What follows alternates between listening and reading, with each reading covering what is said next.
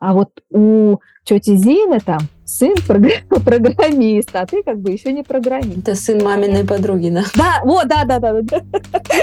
На этом целые рекламные кампании выстраивают.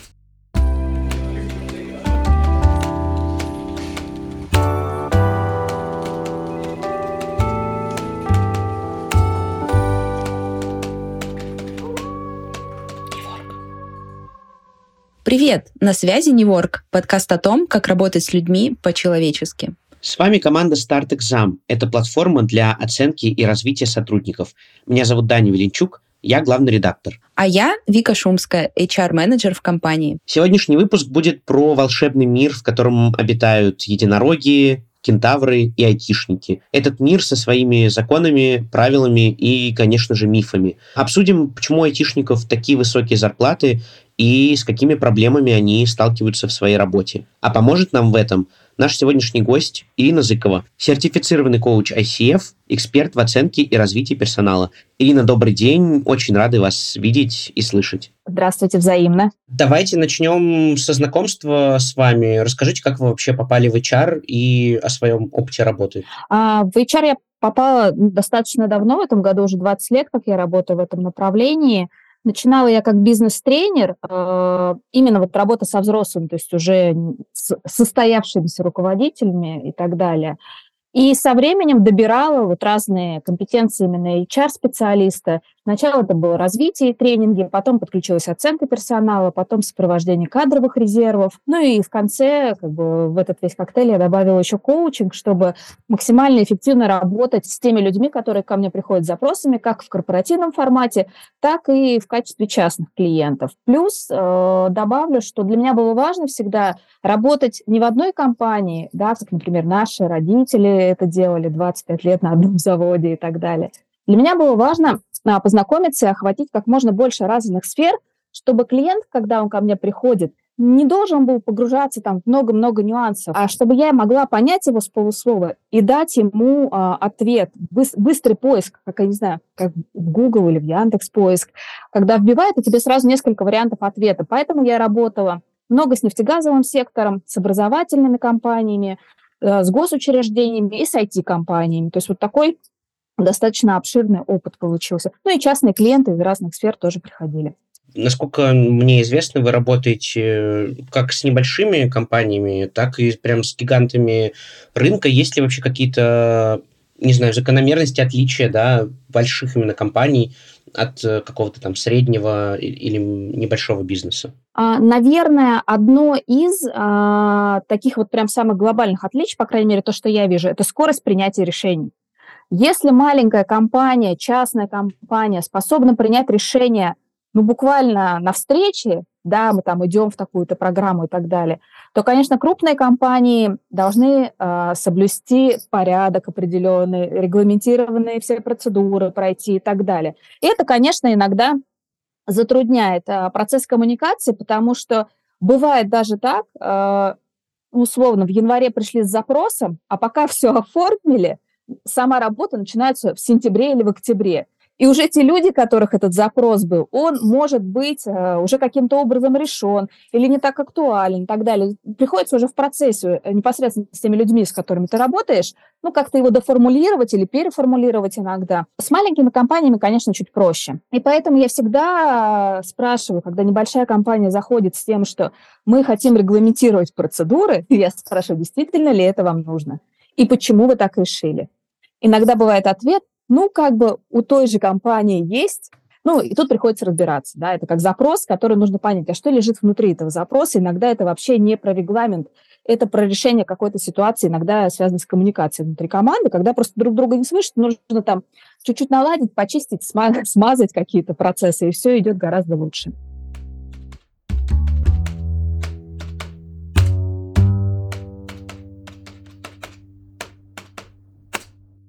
Мы сегодня хотели обсудить вот конкретную область э, и таких специалистов, как IT-специалисты.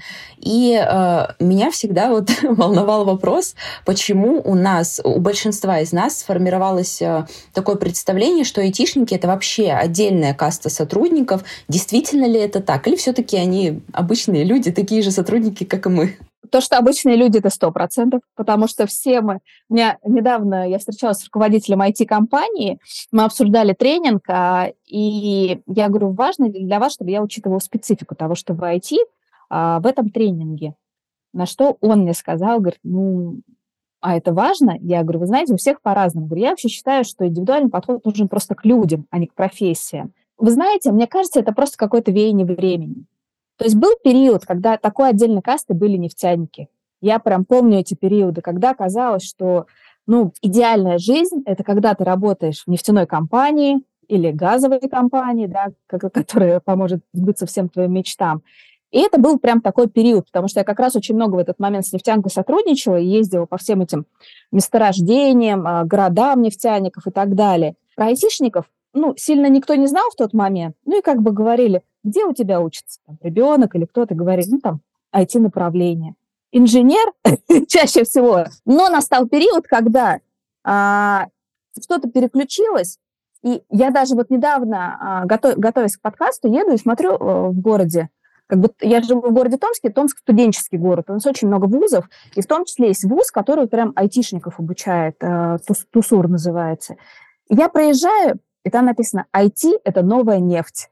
Я думаю, ну вот, то есть просто как бы такое веяние времени. Возможно, даже если сейчас посмотреть атласы профессий, которые профессии будущего так называемые, там уже будут другие профессии, которые со временем станут а, а, как бы новым веянием. И нам будет казаться, что, ну, как бы IT это уже такая привычная история, что, в принципе, уже как бы и стало для нас, да, у нас уже не удивляет, что а, там кто-то из знакомых решил стать айтишником или там переехал в другую страну, потому что айтишника его позвали. Поэтому просто сейчас, конечно, больше внимания. Есть тоже вот такой миф, что айтишники — это вот до сих пор такие люди, как мы представляли, были в двухтысячных, там бородатый такой сисадмин, угрюмый немножко человек, такой сам себе на уме, его лучше не трогать, пусть он там тихо сидит, работает. Вот есть ли такие еще вещи, остались ли они? Люди разные, айтишники разные.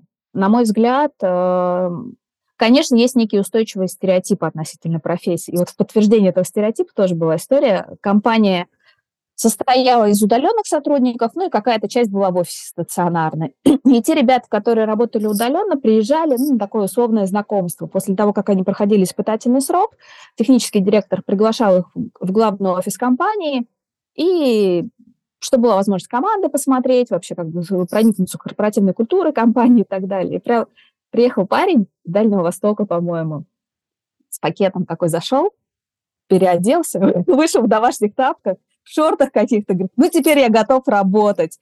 И ты думаешь, что, ну да, есть просто такие люди, которые в силу специфики своего характера, поведения, взаимодействия с окружающим миром, они этот э, образ только укрепляют, да, как, например, если сказать, что все топ-менеджеры – это люди в очень дорогих костюмах с классными галстуками, там, в начищенных, э, в начищенной обуви и так далее. Но иногда ты встречаешь топ-менеджера, с ним общаешься, и как бы только в конце разговора он говорит, ну, там я владею крупной компанией действительно ли айтишники не очень любят э, общаться с, э, ну и там и друг с другом в том числе, да, с другими э, коллегами. Причина в специфике работы, да, в том, что человеку нужно постоянно фокусироваться на чем-то, и любое отвлечение стоит, ну, действительно, прям буквально дорого, да. Ну, здесь как бы со звездочкой, да, что основано на моем личном опыте. Да, я ска- скажу скорее да, чем нет, да, что не так сильно любят общаться с теми, кто не из их сферы, ну, условно говоря, с чужаками. Да, вот, например, HR может быть для них чужим человеком, да, и нужно время для того, чтобы тебя приняли. Я прям несколько раз проходила э, это в компаниях, когда работала в найме, когда нужно было время, чтобы тебя, гуманита... какого-то гуманитария, приняли за, за человека, еще который может чем-то тебе помочь, да, который знает больше, чем ты. Но как только твою экспертность признают, тобой начинают нормально общаться, с тобой начинают взаимодействовать, к тебе приходят за советом. И а, важность такого скилла, как коммуникация, он с каждой секундой становится все важнее и важнее, и для IT-сферы в том числе. Потому что очень много взаимодействия в команде, очень много взаимодействия с заказчиком. А, сейчас а, достаточно большое количество IT-специалистов не сидят в вакууме, а вынуждены кто-то вынужден, правда, вот прям ходить на встречи с заказчиком, или, или общаться с тем лидом, или общаться внутри компании. То есть коммуникации стало больше. Стало больше необходимости а, грамотно формулировать свои мысли, потому что прежде чем зайти в компанию, ой, прежде чем начать работать в компании, тебе нужно еще зайти в эту компанию, пройти собеседование. А собеседование с тобой не сразу проводит технический специалист, который тебя понимает с полуслова. С тобой пообщается HR, вернее, сначала э, команда рекрутинга пообщается, потом HR, потом как бы еще какие-то могут быть а, моменты, связанные ну, со спецификой подбора а, в каждой компании. Конечно, их работа требует больше сосредоточенности, но даже если посмотреть офисный формат, а, когда есть зона для чиллаута, когда есть зона для того, чтобы вместе попить чай, кофе, вот все компании, где я была, там всегда была куча народу. Как бы есть HR, которые не любят общаться, да, есть представители бухгалтерии, которым как бы вообще иногда бывает страшно заходить лишний раз. Поэтому да. И еще важно с письменной коммуникацией тоже стало, да, не, не просто поговорить, но и грамотно написать как какие-то моменты, связанные там, с письмом, а, с запросом, а, как на русском, так и на английском языке, да, потому что я знаю много ребят, айтишников, которые а, прокачивали свои навыки специально, вот, как общаться, как разговаривать. А, я консультировала так одного разработчика, которого был затык, он не мог общаться с CTO. Ему было прям вот страшно, да, и была, потому что специфика была взаимодействия у CTO определенная, и это его вышибало. И мы прям с ним сделали несколько встреч, а, я разбирала его разговоры, слушала, как он говорит, на что он реагирует. Мы нашли, что послужило причиной как бы вот этого затыка, разобрали, и он говорит, все, говорит, я себя ну, чувствую гораздо проще, увереннее, а, и начал отвечать, да, не просто как, как бы слушать все, что ему говорят, но и отвечать. Поэтому ребята сами стали понимать, что это важный навык. Даже мне сложно сейчас привести какой-то пример компании, где, например, не берут во внимание именно оценку софт-скильных навыков на этапе собеседований. Все равно так или иначе на это смотрят. Даже если, например, нет прописанной модели компетенций, ну, как бы на эти моменты стали обращать внимание, потому что человек запускает в команду. Если он в команде будет токсичным, да, что-то будет плохо коммуницировать, какой бы крутой эксперт он не был, ну, если прям это какая-то не супер узкая э, специализация, ну, всегда найдут человека, который вольется в команду просто и будет там хорошо себя чувствовать.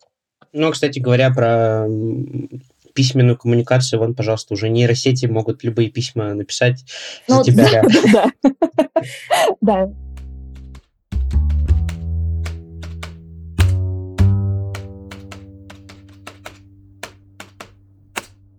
Мы уже затронули немножко тему найма э, в IT. Давайте как раз э, чуть подробнее ее раскроем.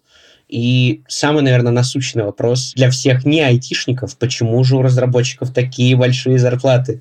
Да, это как, как найти философский камень, это ответить на этот вопрос. А, ну, на мой взгляд, это связано с несколькими факторами.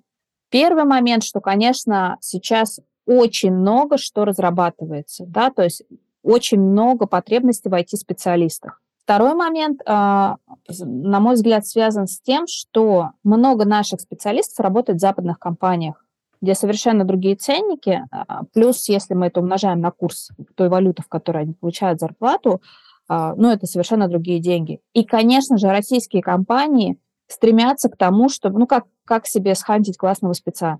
Ему, прежде всего, конечно же, пытаются сначала предложить хорошие деньги – а потом начинают ну, какие-то дополнительные бонусы, которые могут быть в компании. И это все формирует ну, определенную высокую стоимость а, специалиста на рынке. Но то, что я слышала от коллег сейчас, что цены, ну, как бы стоимость э, зарплаты, в общем, зарплата стала не такой высокой. Ну, как бы она, конечно, все равно выше, а, чем зарплата ну, какого-то обычного специалиста, но, тем не менее, зарплаты чуть-чуть подупали у ребят, и с айтишниками я общалась, они тоже про это говорят, что какие-то убрали бонусы, а стало меньше западных проектов, которые давали большие деньги. А некоторые ребята, которые хорошо, например, зарабатывали там, порядка 3000 евро, а, работая на западную компанию, потеряли это место работы и сейчас пытаются найти что-то на российском рынке – ну и, конечно, равнозначной суммы они уже не находят. Это уже гораздо меньше э, в перерасчете на рубли. а, то, что они могут получить. А некоторые ребята подрабатывают, да, то есть ищут дополнительный заработок для того, чтобы, а, ну, как бы обеспечить тот же уровень а, доход для своей семьи, с которой, ну, для семьи или для себя, там, у каждого своя ситуация. Вот. Но в целом, конечно же, зарплата выше. А, наши специалисты составляют достаточно хорошую конкуренцию на рынке Америки, да, за рубежом. У меня много примеров ребят, друзей моих даже, которые переехали и живут сейчас уже больше 10 лет в Америке, уже поработали в очень многих компаниях, и я у них спрашиваю периодически, как бы, ну, действительно ли продолжают российские специалисты, айтишники цениться. А, что происходит? Потому что много же говорят, потому что, например, а, специалисты из Индии гораздо дешевле обходятся, чем, например, российские разработчики, и у них гораздо меньше запросов.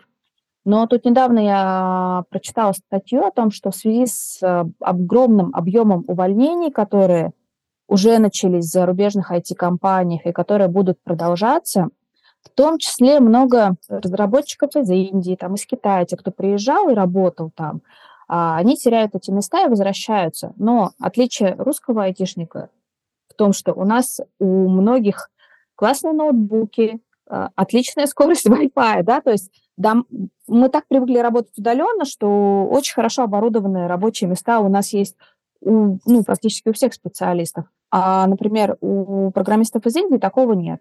И по-прежнему наш, наши специалисты будут ну, как продолжать цениться на рынке, независимо от того, что они могут стоить чуть-чуть дороже, чем как бы, их коллеги.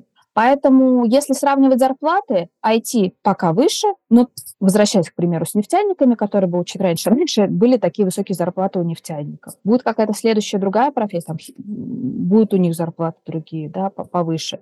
Вот, поэтому я вот связываю только с этим. Но финансовая мотивация не всегда является ведущим мотивом, и это тоже важно учитывать при найме, при работе с IT-специалистами. Очень интересно, вы же напрямую связаны да, с оценкой и оцениваете и айтишников, и их коллег. Оценка очень такой, особенно если мы про 360, например, говорим, очень субъективный такой инструмент. Не вызывает ли зарплата такая зависть какую-то, не сказывается ли это на оценках? Я, наверное, сейчас не вспомню ни одного примера, который бы напрямую на 360 или в каких-то опросах ну, именно зарплата влияла, потому что, в принципе, если в, ком- в компании адекватная корпоративная культура и все понимают, кто чем занимается, то, как правило, э, люди, которые не обладают такими высокими зарплатами, как IT-специалисты, должны понимать, что, по сути, айтишники кормят, да, и благодаря э, тому, что работает IT, э, подразделение, да, там, отдел разработки, там, департамент разработки и так далее, все остальные получают деньги. Вот. Вот честно, ни разу не встречала, потому что ну, все понимают. И, и много, зато знаю много случаев, когда ребята, видя, ну, какие зарплаты у коллег, потому что, ну, кому-то прям сильно хочется поделиться, как много он стал получать, а, они переориентируются, получают дополнительное образование и, находясь в IT-компании, переходят из там а, отдела маркетинга или из отдела HR, или из отдела по продажам ну, причем, кстати же, не все эти специалисты много получают, да, есть позиции, где зарплаты не такие уж и высокие, и когда выбирают IT только из-за мифа о том, что там ну, есть высокие зарплаты. Высокие зарплаты – это, как правило, сеньоры, это middle плюс, там middle, middle минус, возможно. Да? Джуны, как правило, получают не так уж и много. Бухгалтер может получать гораздо больше, да, потому что у него там опыт и так далее и тому подобное. Поэтому я не встречала ни разу в 360, чтобы были отзывы именно, которые касаются зарплаты. А, были ответы, которые касаются того, что он плохо коммуницирует, были того, э, касается того, что а, может нагрубить там или еще что-то, или вовремя не предоставляет документы. Но это такие достаточно, ну как бы это факт, это же правда так и есть. И у нефтяников, кстати, я больше, больше встречала зависти по поводу зарплат. Типа, он там получает столько-то, а я столько-то. Вот правда. А в IT направление как-то поспокойней. Интересный факт, сейчас вспомнила, даже сама удивилась. Возвращаясь к найму э, технических специалистов, нужен ли отдельный технический рекрутер, который будет э, да, более глубоко проходить э, с человеком? Или достаточно первого какого-то скрининга, и потом уже, чтобы после первичного отбора с человеком общался нанимающий менеджер? Вот здесь, наверное, нет какого-то универсального а, момента. Мне кажется, воронка найма настраивается индивидуально в каждой команде, в каждой компании, потому что а, Возможно, если план набора очень большой, и это какие-то не топовые специалисты, ну, а там, например, нужно набрать 100 джунов, да, условно говоря, возможно, тогда технический рекрутер – это классный выход э, из ситуации, который будет давать тестовые задания, проверять, но это даже можно сделать в, автоматизированном режиме. Вот как раз тот момент, когда автоматизация может помочь значительно сэкономить силы и ресурсы компании и отдела рекрутинга. А, то, что я в своей практике встречала, это э, первый скрининг на софт-скиллы и вообще ожидания, мотивацию рекрутер. Если все устраивает, то для, ком- для команды было важно, чтобы кто-то из стека, потому что там ребят по стекам подбирали, из стека пообщался с кандидатом, если он прошел как бы первичную всю историю, и уже дальше следующим шагом его вводили на начальника отдела разработки. В каждом направлении есть очень много нюансов, и их знает только эксперт из этого направления. И часто такие каверзные вопросы задают ребята для того, чтобы понять, а действительно ли он э, кандидат, владеет ли теми знаниями, навыками, опытом э, решения задач, которые им необходимы. Потому что это могут быть нестандартные задачи. А технический рекрутер, наверное, ну, не справится с таким чем-то узким, а тратить время на то, чтобы он еще отсматривал подряд всех, ну, там, условно, а, на программу первого курса IT-вуза там, или какого-то э, направления IT, наверное, это не очень целесообразно ну, при маленьком объеме найма. Тут, наверное, какой-то компромисс нужен, потому что мы вот готовились, когда к выпуску общались с ребятами, э, айтишниками, и ну, мне прям несколько человек сказали, что ну очень бесит HR на первом этапе, что давайте нам сразу технического какого-то спеца, нафиг нам отвечать на вопросы, где я буду через пять лет. То, что HR бесит, на это, это 100%. И, например, я работала с командой рекрутинга, мы специально я составляла для них интервью-гайд, чтобы вот вопросов из разряда, кем вы видите себя через пять лет, не было. Чтобы вопросы были зашиты под корпоративную модель компетенции, раз, и под основные моменты, которые важны для компании, да, вот те ценности, которые есть у компании и так далее. Я знаю столько грустных и злых историй с огромным объемом а, нецензурной речи от айтишников, когда мне прям, я прям встречалась с одним э, специалистом, три часа он мне изливал душу о том, как он проходил собеседование. Ну, я не смогу вам в подкасте про это сегодня рассказать, но потом за пределами, если хотите, расскажу. Но в целом, да, к сожалению, это есть что, простите меня, уважаемые подборщики, но некоторые подборщики ведут себя очень непрофессионально, как к IT-специалистам, так и, в принципе, к специалистам в целом, которых они нанимают. То это тоже влияет на имидж компании, что ты сейчас просто сделал так или сделала так, что 100%, 100 отличного бренда компании у конкретного человека, все, они исчезли. Он не считает эту компанию теперь классной, потому что, блин, ну если у вас так проходит процесс подбора, что же у вас за жуть внутри? И этот человек начинает дальше транслировать, и потом какой-нибудь включаешь, Job.ru или там, ну, любой сайт, где есть отзывы о работодателях. Я прям занималась, мне вот когда поплакались, я думаю, так, ну надо более углубленно погрузиться в эту тему. Я столько почитала еще в сети, вот на специализированных там IT, там типа Хабра и так далее, не умеют проводить собеседование. В эту компанию я больше не ногой. Или прислали тестовое задание. Я его сделал, мне никакой обратной связи. Или э, формулировка, которая еще вышла. Мне показалось, ну, рекрутер пишет ответ айтишнику, мне показалось, что вы будете недостаточно усердно работать в нашей компании. То есть вот прям цитата мне скидывали, скрин. И он говорит, как? У меня там трое детей, мне там нужно то-то, то-то, то-то, я зарабатываю единственные деньги в семье. Что значит неусердно работать? Ну, то есть вот такие моменты, как набирать. Каждый набирает, как, как, как понимает он сам. То есть нет связки с моделью компетенций, нет связки а, с а, айтишниками как таковыми. Можно сходить к ребятам в компании и сказать, ребят, если бы вы проводили собеседование, да, если бы участвовали, какие вопросы вас бесят? Это же вот ну, самые простые способы, как можно формировать свою культуру и транслировать ее человеку, который э, пытается зайти в вашу компанию. Если это все сделано очень грамотно, если это все сделано, ну, действительно, с человеческим таким подходом, даже если человека не возьмут, он не будет негативить. Он будет думать, блин, мне нужно добрать знаний и опыта здесь, и я смогу там через полгода, через год еще раз попробовать.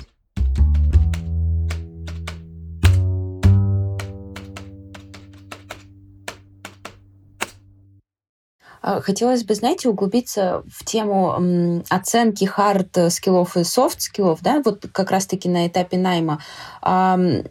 Мало, как правило, мало кого тестируют именно на hard -ы. А, иногда скидывают им тестовые задания, но не всегда. С разработчиками как будто бы совсем наоборот. А, и это один из самых распространенных а, методов отбора. И вот как разработчики, особенно уже middle -ы, senior -ы, вот достаточно опытные специалисты, как они на это реагируют? Не обижаются ли они, что там, может быть, есть сомнения у компании или у рекрутера в моих компетенциях? Как они реагируют? Были ли какие-то тоже интересные, необычные случаи в вашей практике? Бывает, что обижаются. Мне вот тоже давали, а, там, ходили ребята по собеседованиям, но обижались в том случае, когда, ну, представляешь, вот я, ну, я сижу в качестве разработчика, работаю уже там несколько лет, а я пришел, и меня спрашивают то, что я изучал на втором курсе то, что я вообще в практике не применяю. То есть какие-то моменты теоретические. Говорит, ну спроси, что, почему по практике не спросят? Какие-то действительно там интересные вещи, я готов рассказать. Или дают какие-то задачки, ну, не знаю, как тест на IQ, условно говоря, да, вместо того, чтобы поговорить на одном языке. Вот эти моменты обижают. Да, это прям вот я слыш, ну, слышала, и периодически как бы тоже мне рассказывают, что это обидно. А, не обижаются, когда ну, нормально настроен подбор, ведь а, специалисту, неважно, хоть айтишник он там, хоть HR, очень важно прийти на собеседование и пообщаться, ну, на каких-то финальных стадиях, возможно, уже, пообщаться со специалистом от компании и увидеть, что он-то вообще тоже разбирается в вопросе. А то иногда приходишь, ну, вот я как HR, например, прихожу, общаюсь там, с HRBP или с HRD. Была ситуация, когда мне один HRD крупной федеральной компании сказал, он говорит, ну, я не очень вообще-то понимаю в HR-вопросах. Мне как нужен, нужен специалист, который будет эту тему за меня разруливать, а я как бы буду я из финансистов меня перевели, сказали, ну ты же как бы финансист хороший был, как финансовый директор, можешь, как и HRD. Ну, конечно, я не стала дальше взаимоотнош... взаимоотношения никакие развивать с этой компанией, потому что ну зачем? И IT-специалистам, конечно же, важно прийти на собеседование, на финальную стадию и поговорить с человеком на одном языке, понять, что мы поймем друг друга, когда будем работать, что я могу принести какие-то знания, свой опыт, который поможет компании расти. Компания мне что-то даст, да, такой взаимный энергообмен. А исходя вот э, из э, такой ситуации, какой тогда метод самый эффективный для оценки компетенции вот IT-специалиста при найме, чтобы никого и не задеть, не обидеть, и в том числе и HR-бренд компании не подпортить? Все-таки а, мне кажется, что это должен быть, ну, во-первых, подход ну, не то чтобы унифицированный, но чтобы всех оценивали, там, например, soft skills по одним критериям, да, что мы у всех смотрим, там, не знаю, коммуникацию, системное мышление, навык работы в команде, стрессоустойчивость по одним критериям, по одним индикаторам, которые зашиты. Первый этап. Второй этап, когда мы работаем с IT-специалистом, то а, мы показываем ему вот прозрачность, Прозрачность коммуникации, прозрачность в подборе, прозрачность в том, чтобы показать, а что важно и ценно, ценно для компании, какие знания для нас важны, что мы хотим видеть в тебе, как в будущем специалисте нашей компании.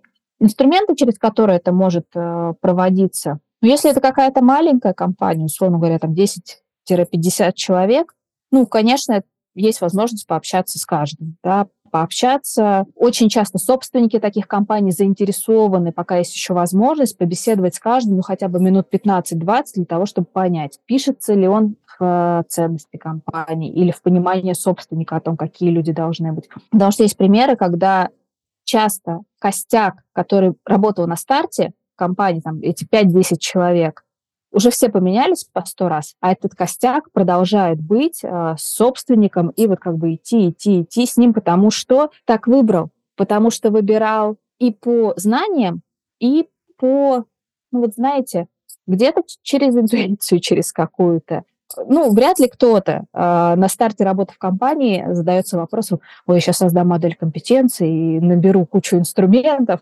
и буду как бы подбирать людей по этим э, критериям. Нет. Многие ориентируются на свою интуицию, на понимание, я хочу таких же 10, как и я, или там, я беру людей к себе в семью, потому что есть же компании с такой корпоративной культурой, когда мы семья, а не просто команда. Поэтому с каждой компанией нужно смотреть индивидуально что это могут быть за инструменты подбора и сколько может продолжаться процедура. Вот в начале э, разговора нашего э, был вопрос про поводу больших компаний и маленьких компаний. Ведь еще процедура найма в больших компаниях, она значительно более сложная, более объемная и более тягучая, чем э, в компаниях маленьких. И тоже я знаю много примеров именно для IT-специальностей, когда человек зашел, начал общаться. И пока там три месяца проходили все процедуры согласования, ему уже в каком-то там стартапе предложили позицию, и он ушел. Прям, мне вот тоже а, один айтишник говорит, ты представляешь, все, мы побеседовали, я сделала там тестовое, они ушли принимать решение. Через там, два месяца они ко мне вернулись, говорят, мы готовы вас взять на работу. Он говорит, слушайте, я уже полтора месяца работаю в другой компании, сколько вас можно ждать? какой-то, наверное, унифицированной а, логики принятия людей в компанию я сейчас не скажу, но, знаете, как основные критерии, это прозрачность, это коммуникация, а, это все-таки партнерское взаимодействие. Потому что, ну, я считаю, уж, уже ушла та история, что есть кто-то главный, там супер главный, и мы не зашли до тебя, дорогой человек, что мы берем тебя к себе в компанию, и благость на тебя сейчас ведрами будет литься. Нет, мы берем, мы партнеры. А, мы как бы берем тебя в партнеры, в свои сообщники, условно говоря, по достижению целей компании. И наши цели, и цели твои личные, вот в этот момент жизни, этот момент времени, они сейчас сопряжены. Мы идем в одном направлении. Давай сделаем классно друг другу в этом моменте и будем расти совместно, вот сколько это возможно. Возможно, в какой-то момент мы расстанемся. И это нормально. И это не должно быть трагедией. Трагедией.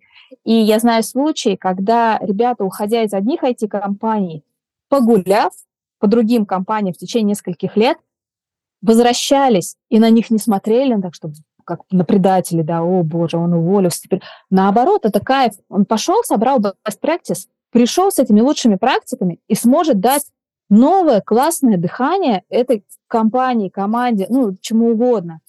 А, получил то знание, не знаю, где-то обучился, компании не было на это денег, да, вот на такое дорогостоящее обучение, а он прошел, возможно, какой-то проект был. Ну, то есть в этом, в этом все удовольствие.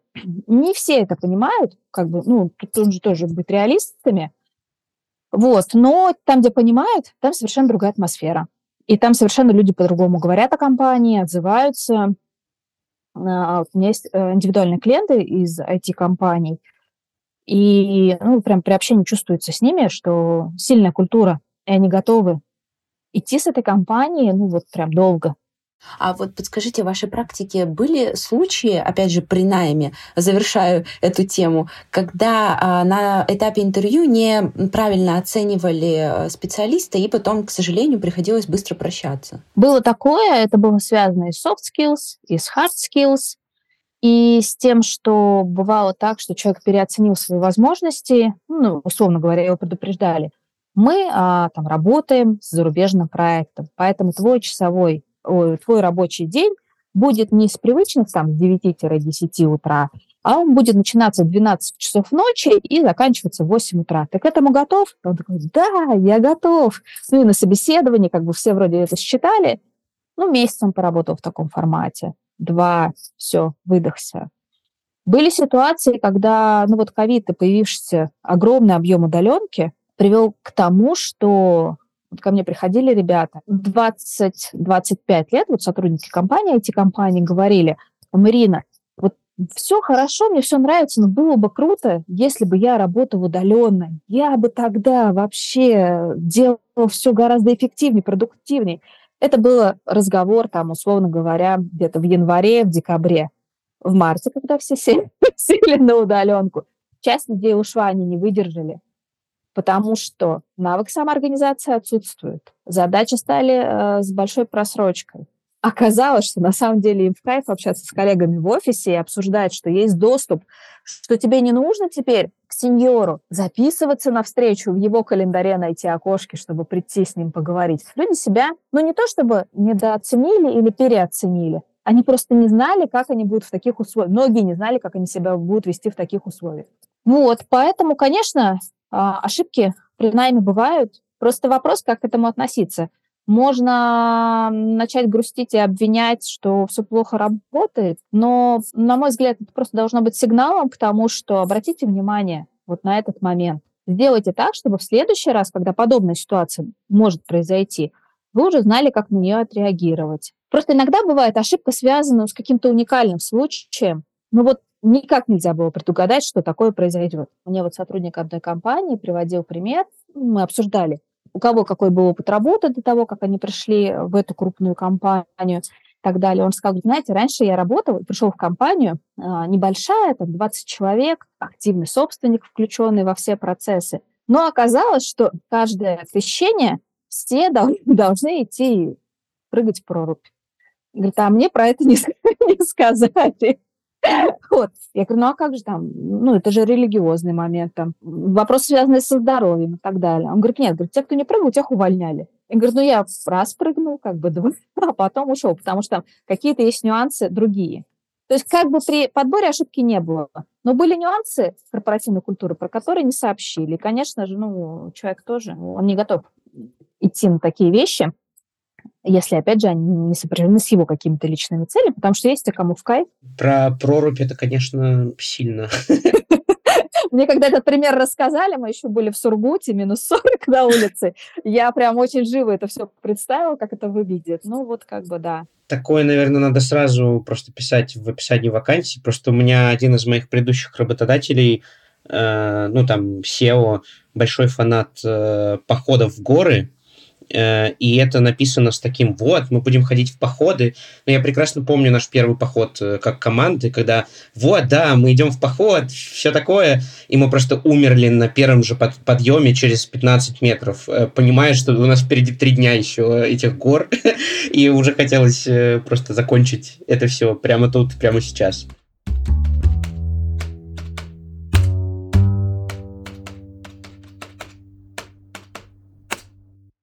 Хочется перейти к следующему блоку вопросов, которые мы озаглавили «Разработчики тоже плачут» э, с таким большим знаком вопроса.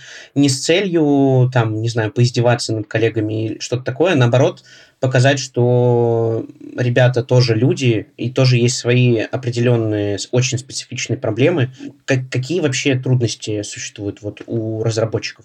Трудно бывает э, ребятам переходить на как, ну, доп, дополнять э, свою профессиональную компетенцию какими-то управленческими навыками. Есть много айтишников, э, которые ну, являются классными коммуникаторами, которые с большим управленческим потенциалом, ну, управленческим в том смысле, что там карьерный рост и так далее, а в том плане, что они могут управлять командами, они очень круто находят язык а, с ребятами, они вдохновляют, они как бы могут своей а, харизмой держать команду, но иногда компания просто ну, не способна предоставить им этот, эту возможность, и вот этот потенциал он со временем ну, как бы очень-очень глубоко закапывается. Второй момент, конечно же, невероятно высокий уровень конкуренции. Найти работу, мы с вами тему не затронули, да, но сколько сейчас курсов и компаний, которые предлагают за три месяца освоить профессию IT-специалиста, ворваться в мир IT, в 50 лет, условно говоря, и сразу начать зарабатывать большие деньги рынок перенасыщен джунами и выпускниками таких курсов. Хотя вот тоже читала, что по сути, ну, условно говоря, 100 человек на поток заходит, из этих 100 человек один-два, может быть, действительно есть вот с какой-то такой золотой изюминкой, не знаю с чем, что он действительно сможет работать в этом направлении. У меня пример, даже вот моя близкая подруга, она тоже пиар-специалист по базовому образованию, так же, как и я. Муж айтишник, его пригласили а, в Америку, они уехали – и как бы она пыталась а, в гуманитарном направлении продолжать развиваться, а потом в один момент плюнула, уехала в Канаду на полугодовые курсы а, для разработчиков. И сейчас, вот спустя пять лет, она лидирует команды, работает в стартапах, она поработала во всех известных нам крупных э, компаниях, сказала, это не так круто, как э, про это снимают фильмы. И сейчас работает в небольшом стартапе, в котором собраны там больше 20 человек из разных стран мира. Все, но человек переориентировался. Ну, как бы там, конечно, можно сказать, что и сама среда тебя к, к этому сподвигла. Это как э, хочешь научиться говорить на английском языке, лучший способ поехать в англоговорящую страну, где с тобой не будут говорить на твоем родном языке, у тебя просто не будет выбора. И там, наверное, ну, чуть похожая ситуация случилась. Но тот объем специалистов, который выпускается после вот этих... У меня просто это боль и в моем направлении деятельности, в коучинге, в HR-направлении, в направлении бизнес-психологии, когда тебе обещают спустя а, небольшое небольшой, небольшую твою задействованность в обучении, что ты сразу начнешь работать в какой-то интересной компании с интересными проектами, это, конечно, неправда. Возникает разочарование, возникает определенный негатив по отношению к профессии и по отношению к создателю этого контента образовательного, но это и перенасыщает рынок. Потому что посмотреть, сколько сейчас вакансий, связанных с IT, например, и сколько резюме, связанных с IT, очень много. А специалистов найти сложно. Вот как бы этот момент тоже есть. Это такая боль, может быть, не айтишников самих как таковых, но IT-компаний. Когда найти действительно классных, сильных специалистов, ну, не так уж и просто. Их, конечно, стало сейчас больше а, на рынке, но все равно постоянно я состою во многих HR-чатах, одна из самых востребованных позиций – это рекрутер IT-направления. То есть не какого-либо, а именно узкоспециализированное. Потому что найти айтишников – это тоже нужно определенным талантом обладать, понимать, где искать, кого искать и как это делать. Что еще из таких? А, ну, наверное, это все те мифы, про которые мы сегодня с вами поговорили, да, о том, что айтишники угрюмые, много зарабатывают, э, есть некое такое отношение да, к тому, что тоже вот сейчас вспоминаю, вспоминаю рекламу, а вот у тети Зины там сын программист, а ты как бы еще не программист. Это сын маминой подруги, да? Да, вот, да, да, да. На этом целые рекламные кампании выстраивают. И тоже такая, ну, как бы некая искусственность дополнительно создается. И когда люди заходят, а, учиться, они понимают, что это не их, да, это просто вот как бы навеяно сообществом вокруг, э, навеяно теми обещаниями, которые есть. Когда тебе продают эмоцию, а не реальные знания, ты на это ведешься, скажем, скажем простым языком, а потом начинаешь разочаровываться и в профессии, и в направлении. А, я бы хотела вот подвести черту теме с а, образованием. И действительно ли тогда лучше уже думать о таком а, хорошем втором, например, высшем образовании, да, а не идти в эти краткосрочные курсы однодневки. Но здесь возникают вопросы. Если нет времени, у нас мир очень быстро меняется, да, и брать магистратуру два года, вот я не могу себе позволить. Я уже сейчас хочу э, быть айтишником или разработчиком и зарабатывать там большие деньги, да, о которых мы сегодня говорили. Вот что делать, вопрос. Ну, пусть бросят в меня что-нибудь те люди, которые будут слушать. Я не за то, что нужно идти и получать высшее образование обязательно. Я, в принципе, в чем плюс э, этих небольших курсов? В том, что можно познакомиться с направлением деятельности, вообще тебе заходит или нет. Что не обязательно тратить 4, 5, 6 лет своей жизни на то, чтобы посещать высшее учебное заведение, чтобы потом понять, о боже, а я хочу стать художником, да, как бы, а не тем же IT-специалистом. Поэтому, конечно, а, если заходить такие курсы, и лучше, если это будут курсы при компаниях, в этом пользы больше. Во-первых, можно познакомиться с компанией как таковой, потому что, как правило, на них преподают сотрудники компании. А, можно познакомиться а, с задачами, которые придется решать, и как бы себя позиционировать и презентовать в рамках ну, вот как бы определенной корпоративной культуры. В этом плюс. Второй момент, э, на мой взгляд, лучше искать позицию стажировки, джун минус, все что угодно, просто стоять рядом с каким-то крутым а, разработчиком для того, чтобы как бы напитываться всей этой информацией. А, поэтому я за то, что хотите идти в IT, welcome, запишитесь на какие-нибудь небольшие курсы. Вообще вам это подходит или нет? У меня есть пример. Корпоративный юрист, очень крутой юрист, очень классный. Он сказал, говорит, господи, мне все так это достало, я хочу быть программистом. И купил себе резко очень дорогие курсы, продолжительные, по-моему, полугодовые. Он отучился неделю. Говорит, я, я говорит, не хочу быть программистом. Я говорю, слушай, я говорю, ну ты пришел бы на сессию, мы бы с тобой этот запрос можно было разобрать, да, понять, а что у тебя вообще лежит э, внутри за как бы вот этим твоим желанием, я хочу быть программистом. У меня был айтишник, который сказал, фу, я не хочу быть айтишником, я хочу что-то делать руками, я хочу сделать крутой компьютерный стол и начать свой бизнес. А, с этого запроса мы начали нашу работу в коучинге с ним, а, которая продолжалась там, ну, месяца четыре, наверное. Что выяснилось? Что за запросом «я не хочу быть айтишником, а хочу быть дизайнером мебели» лежит вообще другая история, что он хочет быть фрилансером, он не хочет ходить в офис, работать в найме. А на самом деле он невероятное удовольствие испытывает от того, что он делает ежедневно на своей работе. Просто его, ну, как бы, он не хочет просто это делать в той компании, в которой это он делает сейчас. И как бы ему эта мебель вообще, вообще не особенно-то и нужна, потому что это просто как некий а, иллюзорный запасной аэродром, который он сам себе придумал. Только стоило это понять ему, у него вообще все по-другому завертелось. И как бы, ну, там, пошел, пошел по своему вектору развития. Поэтому, еще раз повторюсь, хотите идти в IT, идите, просто пропишите себе эту карту, как вы будете идти. И какие точки для вас будут ну, такими точками контроля, да, там, рэперные точки. Когда вы поймете, да, там, вот моя временная линия в IT дошла до этого периода, чего а, я должен достичь к этому моменту для того, чтобы продолжить там идти, чего мне не хватает, на что обратить внимание. Может быть, есть смысл взять ментора, да, вот э, наставника, именно айтишника, какого-то специалиста классного найти, потому что много чатов есть, можно где пообщаться. Куча нетворкингов различных, а, где IT тоже специалисты туда заходят, да, вот мы с вами про необщительность говорили, да, потенциальную. Я в нескольких нетворкинг-проектах состою, у меня ну, процентов 30 это IT-специалисты попадаются, которые хотят поговорить, пообщаться на разные темы, не связанные с их работой. И у меня так один клиент, я ему тоже порекомендовала туда, он IT, IT-специалист, и как бы ему навык коммуникации с чужими людьми хотелось развить, как бы как, как общаться с незнакомцами.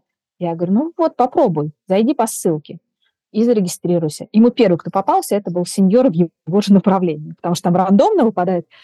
И он мне потом говорит, слушай, Ира, это так прикольно, я столько интересного и нового для себя узнал, как я могу расти в этом направлении. Потому что, ну, он самоучка, он даже никаких курсов не заканчивал специально, он сам начал изучать, пошел на низкие позиции, на стажировки, и вот постепенно-постепенно как бы этот рост совершал. И вот получил еще дополнительную информацию, это тоже дало ему старт. Но просто вопрос в том, что можно как-то планомерно развиваться, а можно развиваться от случая к случаю. И тогда будет казаться, что, ну, блин, это не работает, там не работает, это плохо и так далее. Поэтому я здесь все-таки за систему определенную, которую вы можете просто создать для себя, настроить а, для себя и как бы идти в этом направлении, потому что, кто знает, вдруг вы там, какой-то гениальный IT-специалист ваш, вас где-то есть, а вы про это просто не знаете. А может быть, вы гениальный HR, там, гениальный кто-нибудь еще. Просто есть ряд убеждений, которые вас останавливают. И часто это не ваши убеждения, а других а, каких-то людей.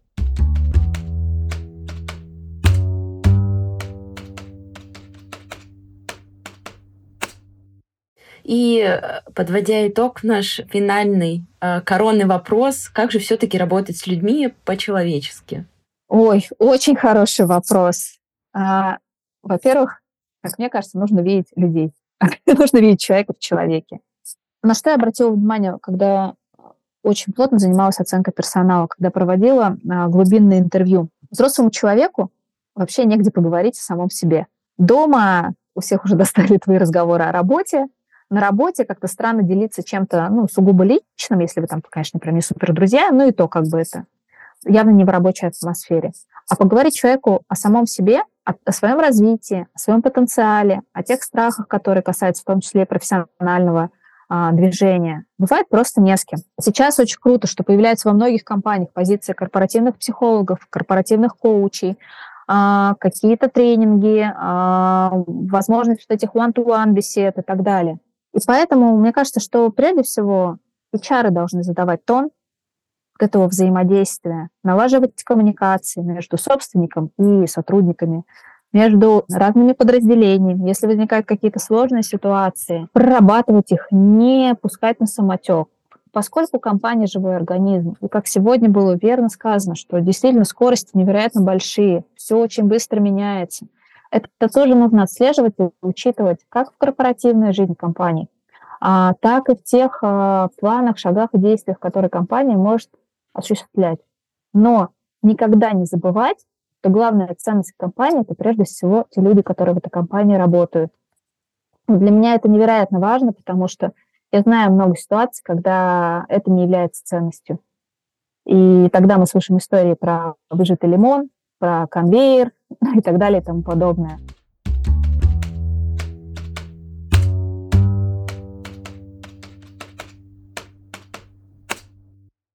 Много сегодня говорили про мифы, тоже хочется пожелать, чтобы вот это отчуждение, да, какие-то касты внутри компании непонятные, чтобы люди сближались друг с другом, тогда будет меньше каких-то слухов, меньше недопониманий, все будут э, вместе работать на какую-то общую классную цель. Да, спасибо большое за э, жизненные, живые примеры. Я думаю, мы кучу мифов развенчали, заглянули в мир IT. Спасибо огромное, Ирина. Было очень приятно с вами сегодня пообщаться. Узнали много нового об айтишниках и со стороны, и от ребят, в том числе самих, когда готовились к выпуску. Да, спасибо. Очень рада была быть частью сегодняшнего подкаста. С нами сегодня была Ирина Зыкова, сертифицированный коуч ICF и эксперт по оценке и развитию персонала. Ну а мы будем прощаться. Спасибо, что послушали выпуск до конца. Нам будет очень приятно, если вы поставите нам 5 звезд или лайк. И, конечно, делитесь подкастом с коллегами и друзьями. До скорых встреч!